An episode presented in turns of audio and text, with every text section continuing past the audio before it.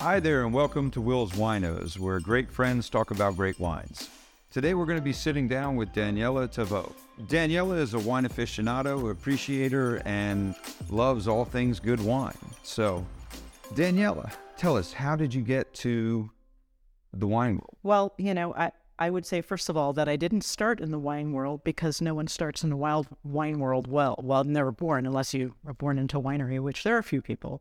Um, but I've always been a person who enjoys things that that look and feel good. I love beauty. I love aesthetics. I love I love sensory perception. I love things that sound beautiful, that look beautiful, that feel beautiful, that are, are that smell beautiful. And um, uh, I've always enjoyed. For me, I, I, I would not I would not characterize myself as a wine expert. I would, mm-hmm. I would characterize myself as someone who's been around the world, who's tried a lot of different things, and I know what I like and I know what I don't like. So I think, you know, when it comes to wine, just kind of like it comes to art, it's more about knowing yourself than even necessarily knowing about wine. And I think people sometimes get a little daunted about like, uh, sh- should I like this wine or shouldn't I like this wine? And at the end of the day, it's like, well, how do you feel? It's not just the taste of it. How do you feel when that wine hits your palate? What what memories does does it evoke? What what senses? Do you feel it in different places in your mouth? Do you do you, do you, do you feel like you're transported to your happy place? Um, and um, I've I've always felt, you know, when I when I have a good wine, it, it it feeds something in my soul that other things cannot feed, if that makes sense. It's kind of 100%. like when I listen to music, mm-hmm. you know, and music that I really enjoy, it also feeds a part of my soul that other places can't feed. And when I when I feel that, I, I know it. And that that's the thing that a lot of people um, people tend to get intimidated by wine when in my own personal belief it shouldn't necessarily be something that they're intimidated by because it's a it's a it's a way to express one of your your senses, right? We look at art and that's a we're invoking the the sense of sight. Uh, we look we think of smell and perfume and cologne and whatever might take you back somewhere touch when it comes to something um, around um, what you might be feeling on a sweater or a coat that you might be wearing. And then when it comes to the sense of taste, wine is something that draws the experience out of you. So I 100% understand what you're saying by it invoking certain feelings, emotional uh, feelings as a result of pushing your senses to the next level. You know, and I would say something a little strange, which is, um, you know, I, I don't like bad wines. Who does, right? But sometimes I'll I'll taste a wine that I don't really like, and I say this just reminds me of why I like the other wines so right. much, and why I, why I appreciate it so much more. It's a little bit of a validation. Right? Oh, I agree hundred percent. I recently got back from a trip, and uh, the wines that we had, uh, two of the four nights that we were down there were just not good. And when I got back home, I uh, popped open a bottle last night and was like, you know what? This brings me back to my happy place. All right, so you're a native Washingtonian, and uh, tell us about the Washington scene because you've been here for a good while and you've seen it evolve from a city that that wasn't necessarily more than just a tourist destination to see the Capitol and White House to now a vibrant food world, a vibrant wine world. You've seen this evolution. So t- tell us about your experience with that. Well, you know, it's amazing. I mean, there are, DC's a very transient city, right? Mm-hmm when when I grew up here, no one lived in Northern Virginia unless you were a spook and you lived in McLean, right? and DC closed down at, at 5 p.m., right? And and if you went to the Kennedy Center and you wanted to grab a bite to eat, you went to one of the restaurants in the hotels, right? And you hoped you sometimes you had to ask them to open up for you, right? Um, and they reluctantly did so. So it's changed quite a bit. And I, I remember, you know, it was a very sleepy government town and then um, things changed. I, I, think we went through this really weird um, phase in the 1980s when we were the murder capital of the world, and it became so so seedy that something had to give. Um, so maybe a little bit of history. I, I recall um, some of these houses that were, you know, in areas that are almost unaffordable right now. Um, and they were selling houses. I don't know if you remember this for about a dollar. They were auctioning them off, and they said, "We'll sell you the house for a dollar, but you have to promise that you're going to invest in the house." And and and it just started this. You know, DC is a city of neighborhoods. Right. You know, no no building can be taller than the Washington Monument. So it, it which is is very um, uh, good for cultivating neighborhoods. Um, so it's evolved, and I would say the past number of years, there's so many really good restaurants because there's a market for it. You know, we have transients from all over the place who, you know, whether they're from New York or from Boston or around the world, who, who demand, you know, a caliber of of of of nightlife, of of art, of music, of wine, of of all things that that are really refined. Right. Um, so it's it's really nice to see, you know, and it's nice to see since the pandemic how the city's also kind of bounced back. Reopened and, and jumped up. Exactly. So, all right. Well, I'm super excited to try your wines today. We got a white and we got a port, first of its kind on this podcast. So let's dive right into it. All right, Daniella, I'm super excited to try this wine. Uh, Pouilly-Fumé. You brought it in, said it was one of your favorites. So uh, tell me about it. this wine reminds me of um, of time in France. So I spent many years. I had a house in the middle of France, and you know, a lot of people when they go to France, they think about Paris, right?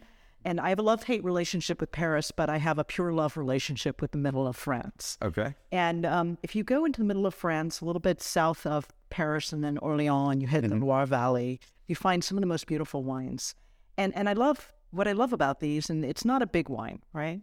Um, is any wine that you get from this region, whether it's a Pouilly-Fumé or if it's a Sancerre or Muscadet, they're all fantastic. Um, they're all simple, and they remind you of just kind of a crisp tablecloth and having a little uh, tomato tart and sitting out in the veranda and soaking in sunshine and looking at the field of sunflowers. And so for me, it's a it's a very personal feeling that that I get from this, and it I think it pairs very nicely with most of the food that we like to eat these days. I think most people don't necessarily eat the heavy, you know, meat and potatoes like Right, we used to many years ago. They want something lighter. They like vegetables. Fish, whatever. Exactly, and and chicken and and and um, quiche and tarts. Um, so these never disappoint me. They're always a little bit fruity. Yeah. Um, the the grape is a Sauvignon Blanc, Mm-hmm. and um, they're consistently delicious. But this this particular region produces so much wine that it's hard to find a bad one. Okay. Well, cheers. Cheers! Cheers to you, and thank you for the invitation.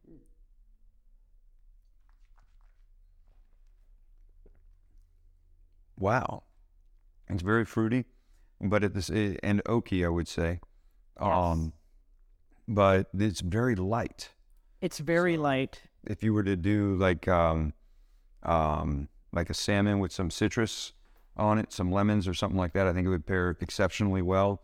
Um, even just some regular old flounder, as as my mom used to cook it in the microwave, with some butter and salt and pepper. This is absolutely delicious. Well, it's good for day drinking. That's another thing, which is really nice. If you want to go out and have a nice business lunch and you don't want to get sauced, you know, and you want a nice um, uh, uh, a bottle that you can have a couple of glasses, um, this is perfect. Yeah, it's Sunday afternoon. If you're out there and you do want to get sauce, this would be an excellent selection. right. You can get sauce too. That's right. mm-hmm. But typically, you know, it's it's interesting with these wines. They have a lower um, alcohol content because of the region that they come from. So, twelve point five percent. Right. versus like a 13%. It's a huge difference, you know, or a 13.5%. All right. Now I have to ask this question of every single wine. If you're gonna get fast food, what are you gonna pair this with? Chicken sandwich. You know what I would do? Chicken sandwich from where? Chick fil A, of course. I mean, you know, I wasn't even going down that path. That would be fantastic. or you could put some McNuggets in a sandwich or a, no, or no, with that Chick. Fil A, Chick Fil A with this would uh, chicken sandwich would be absolutely spectacular. Yes. And if I were at home and doing the fast food, I would take some leftover chicken, just slice it thinly, put it on a nice little hoagie roll, toast it, put a little bit of caramelized onion, throw it on top, and, you know, Nice. be perfect for that. Okay. No, this is absolutely delicious, and uh, I guess I need to go to Chick Fil A after this. this is the first time we're talking about port, and I'm pretty excited about it because port wine is really the wine that turned me on to wine. Um, back in the day, a long time ago in another life, I was visiting my uncle. My cousin came to visit. My uncle had to work one particular day. He left a note. He left a couple of bucks for pizza, and he said, "Hey guys, help yourself to to the wine." and we just started grabbing bottles that looked interesting to us. And one of them was a port bottle, and we proceeded to say, "Hey, we like this." let's keep drinking it. And since port is such a much higher alcohol content as a fortified wine, we got shit cans. Um, but it was absolutely spectacular. And port is one of my favorite wines, so I'm happy we can talk about it. So Daniella, tell us about your port. Okay, but I, I have a question. Did you did I understand correctly that this is your first port for this? For this podcast, yes. You're kidding. Oh my god. Yeah, yeah. So I'm very eager to talk about. I love port. So I, I, I think folks may or may not know how port is made, that it's aged until you have about half the uh, uh, sugar content of the grape and then you fortify it, right? Right. So it's about 20% alcohol. The thing I love about port, first of all, I like sweet. I like sweet wines. There's another one that I almost brought today called uh, Pineau des Charentes, which is one of my favorites. Very similar. It's about 17%. But port can can stand alone.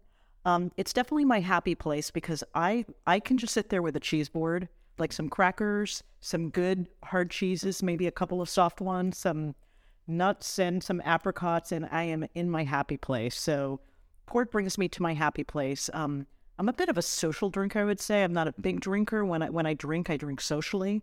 But it's one of the um, few alcohols I love to just sit down at the end of a long day and just have uh, a glass of port. Take a sip of. No. So how is this one? What are we? What are, what are, what are we getting into? Well, this is a 30 year aged tawny port. There's several different types of port. They come basically from a few different types of grapes, but Wow. you like You it? taste the chocolate at the end with almonds. Yes. It's very good. Oh, that and you really taste the chocolate. Very strong in this one, don't you? Mm-hmm. I mean, that is delicious. So, so one of the things about port, a lot of people think that it's it's solely a dessert wine. I think it's an every time type of wine. It is. So I'm not going to necessarily pair this with with with with my main course, but I have no problem drinking port by itself, like you said, with a cheese plate, just relaxing. Um, or, and this is going to sound so bizarre, but a number of years ago, I first did it. I had port on a hot, steamy summer day, sitting outside, and it was just like it was one of those DC hot, humid summer days, and I was like, I'm going to have port, and it was the similarities between the temperature outside and the humidity, and then the, the general flavor of the port. It really pulls you in and brings you to the here and now in terms of um, just settling into the flavor. Yeah. Um, the temperature, I know this isn't part of a lot of uh, uh, wine courses, but um, the temperature in which you're drinking wine, I think, has an effect. At least it does on me. Oh, it does. Not the temperature of the wine, but the air temperature. And uh, when it comes to port, I think on a hot, steamy day, if you haven't tried it, go ahead and try it. Um, when it's humid outside, it is somewhat refreshing because it's so sweet. It's so versatile. I mean, you can have it before dinner, you can have it after dinner, you can have Yeah. it with dinner, you can have it on a steamy porch on a, you know, I uh, wintry cabin in front of a fireplace. It's also really nice, but it definitely commands your attention. And I do have to say this. Um, my first taste, I really tasted the chocolate. The second taste, I could not ignore the almond in the middle of the tongue. Right, You're, you're right, and a, a little bit of a honey taste. I mean, it's just Definitely taste the honey. goodness. Wow. So one thing that, that people might notice is we're using smaller glasses. A reason for that is uh, the higher alcohol content. Uh, and I, I got to put out a disclaimer because I've had a lot of port. Uh, the higher sugar content level increases the hangover. So, and, and drinker beware. I definitely so I'm sensitive to like a lot of wines when it comes to headaches, and that's Okay. one of the litmus test. So there are many wines that I really like, but you know, if I drink more than a half a glass, I, I definitely end up with some type of headache. Right. Um, if the port is really good, Mm-hmm. I, I tend to have less of a problem. But that's what one of the things I liked about the last wine that we had is I could drink it all day long and never Yeah. have a problem. Yeah. Never have a problem. So, well, cheers. This has been spectacular. Thank you so much for me too.